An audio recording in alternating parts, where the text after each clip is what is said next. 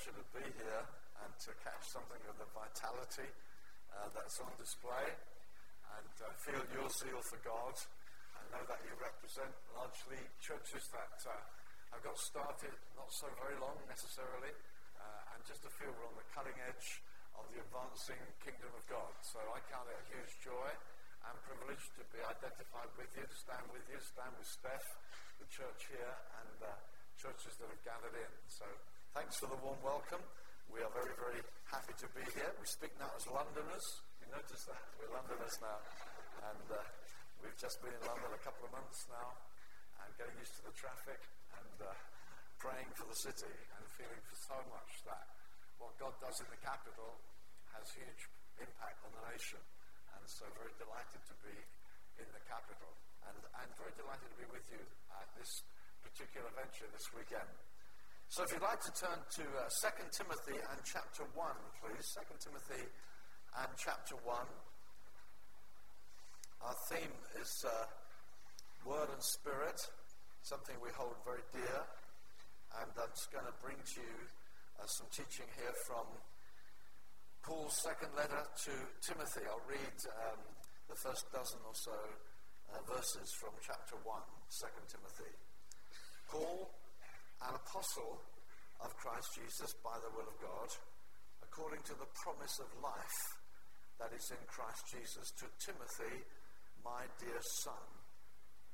Grace, mercy, and peace from God the Father and Christ Jesus our Lord. I thank God that my serve as my forefathers did with a clear conscience, as night and day I constantly remember you in my prayers recalling your tears, I long to see you, so that I may be filled with joy. I've been reminded of your sincere faith, which first lived in your grandmother Lois, your mother Eunice, and I'm persuaded now lives in you also. For this reason, I remind you to fan into flame the gift of God which is in you through the laying on of my hands. For God didn't give us a spirit of timidity but a spirit of power, of love, of self discipline.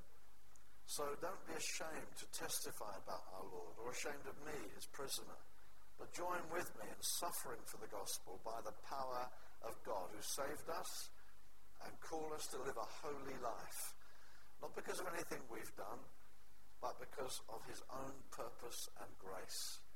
This grace was given to us in Christ Jesus before the beginning of time but has now been revealed through the appearing of our Savior, Christ Jesus, who has destroyed death and has brought to life and immortality to light through the gospel. And of this gospel I was appointed a herald and an apostle and a teacher. That is why I'm suffering as I am. Yet I'm not ashamed because I know whom I've believed and I'm convinced that he's able to guard what I've entrusted to him for that day. Let's pray. Father, we thank you so much for your presence here. We thank you for these great songs. We thank you that we can express to you what's in our heart, Lord, all that we long to say to you. We find, Lord, in phrase after phrase, we find our hearts echoing these uh, expressions of love and worship and longing. Thank you, God. You interrupted our willful disobedience and brought your grace into our lives. Thank you for your extreme patience with us, even since we've known you, even since we cried out for mercy, even since we've named your name. We thank you. You've shown us incredible patience and tenderness and mercy and covenant love. And Father, we ask you again this afternoon, would you please, in your infinite mercy, speak to us? Come, Lord Jesus. Come rest upon us. Come, Holy Spirit. We, we invite you to be our teacher. We thank you, Lord. You said if we who are evil know how to give good gifts to our children, how much more shall the Heavenly Father give the Holy Spirit to those who ask? So we ask, Father, for the Holy Spirit to rest upon us, to teach us, to take the things of Christ, reveal them to us. Do us good, please, Lord. Come and do us good. Bless the churches because we've gathered. Bless those we serve because we've set aside time. to be fed by you. Lord, let your hand be on us, we pray. We ask it, Father, in the name of Jesus. Amen. Amen. I want to uh, particularly speak to you on one of the verses which I read to you, that sixth verse.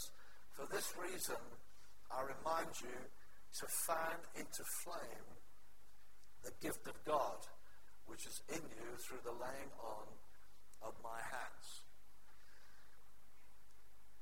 Paul's writing to Timothy, who he's kind of enlisted as a young man, uh, that he came across in one of the churches. He saw something in him that uh, witnessed to Paul, something about him that captured his attention, and he asked the elders f- for permission to release this young guy to get involved in apostolic ministry alongside Paul and being part of his team. And then there came the time when he is commissioned to go and act on Paul's behalf. He goes as Paul's representative.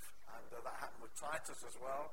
And here we see this letter that's written to a young man, if you like, who is representing the Apostle Paul. You might say a man who didn't necessarily volunteer, but was uh, asked by Paul, come on, I want you to get involved. I want you to go in my name. And I guess many of us would feel, I'm not sure I remember volunteering. Uh, some of us were co-opted and called in, and uh, I know there are all kinds of different leadership gifts here. Some who felt very apprehended by God, felt their lives captivated by God.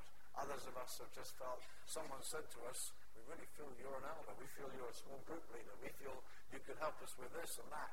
And so you said, Okay. And you got yourself in. And sometimes once you've got in, you think, How did I get in here? And I guess Timothy may have known that kind of feeling sometimes, especially when you see the challenge he faced uh, to represent no one less than the Apostle Paul. And uh, that's a huge task for him, especially if you glance through the two epistles and see the commission that was given him. Uh, a pretty tall order, some of it very difficult. It's not just a matter of leading meetings, not just choosing a few songs and preparing a few sermons, but you find he is commissioned to do all sorts of things. He's told to instruct certain people not to teach strange doctrines, so he's got confrontational responsibility. He's going to have to withstand People who've got their own perspectives, their own opinions, who are wanting to push their way through in the church of God, and that was uh, pretty demanding for him to do that. He's told to confront those who have a wrong attitude to the law. He says in 1 Timothy 1.8, some are not sure where the law fits in, and he had to confront and sort out this new community that's not under law, this community that's in Christ, this community that finds all its life not through external rule keeping, but by coming to understand what God has done in the cross, what God has done in the death and resurrection of Jesus. And that can be quite difficult. I remember once I was, uh, I was on holiday actually with my sister. She lives in Spain. And, uh, you know, on the Sunday, they said, Would you preach for us in the church? I have to sing for your supper a bit. And uh, I said, Okay, I'll preach on the Sunday. So uh, I preached on the grace of God to this little church in Spain. And uh, I'm halfway through my sermon, and a guy actually stood, and uh, he was dressed very smartly in this very hot Spanish climate, and uh, he stood and he said, I have never heard anything so outrageous in all my life. I thought, oh, how wonderful. That's the first and only time that's actually quite like that. And he was, he was outraged by the scandal of the gospel. And uh, it was just wonderful. And uh, said, Sir, if you listen to me until I've finished, I think you'll be happier by the time I've finished here. But, uh, you know, you had to be, no, no, no, that's not right. That's not right. The way you want me to, you want me to sustain the law-keeping aspect of Christianity. You're trying to obscure the pure gospel. And uh, Timothy had to handle that in the earliest of days when it would have been very, very difficult to say, no, no, this is a new day. This is new covenant. This is the age of the Spirit. And uh, he had to do that. He had to uh, tell people the law was good, provided you use it lawfully, knowing it's not for the righteous, but for sinners. And uh, he told Timothy how to handle that. Then you find he has to handle things about uh, male female issues, leadership qualities, treatment of widows. That's a tough one. Uh, he's supposed to honor real widows. Imagine going down the line and say, okay, you're a real widow, uh, you're a real widow. no, I don't think you're a real difficult stuff here. And he says, uh, command the rich. The, the rich are always easier to command. They're not expecting to be commanded. But Paul, uh, Paul tells Timothy, command the rich not to be conceited, to fix their hopes uh, uh, somewhere else. So strong, strong stuff. And then on top of all that, uh, Timothy, do the work of an evangelist. Oh, come on. Uh, don't forget to do that as well. So it's kind of piled up one thing after another that Timothy has to do. So he's got a very challenging task that Paul has given him.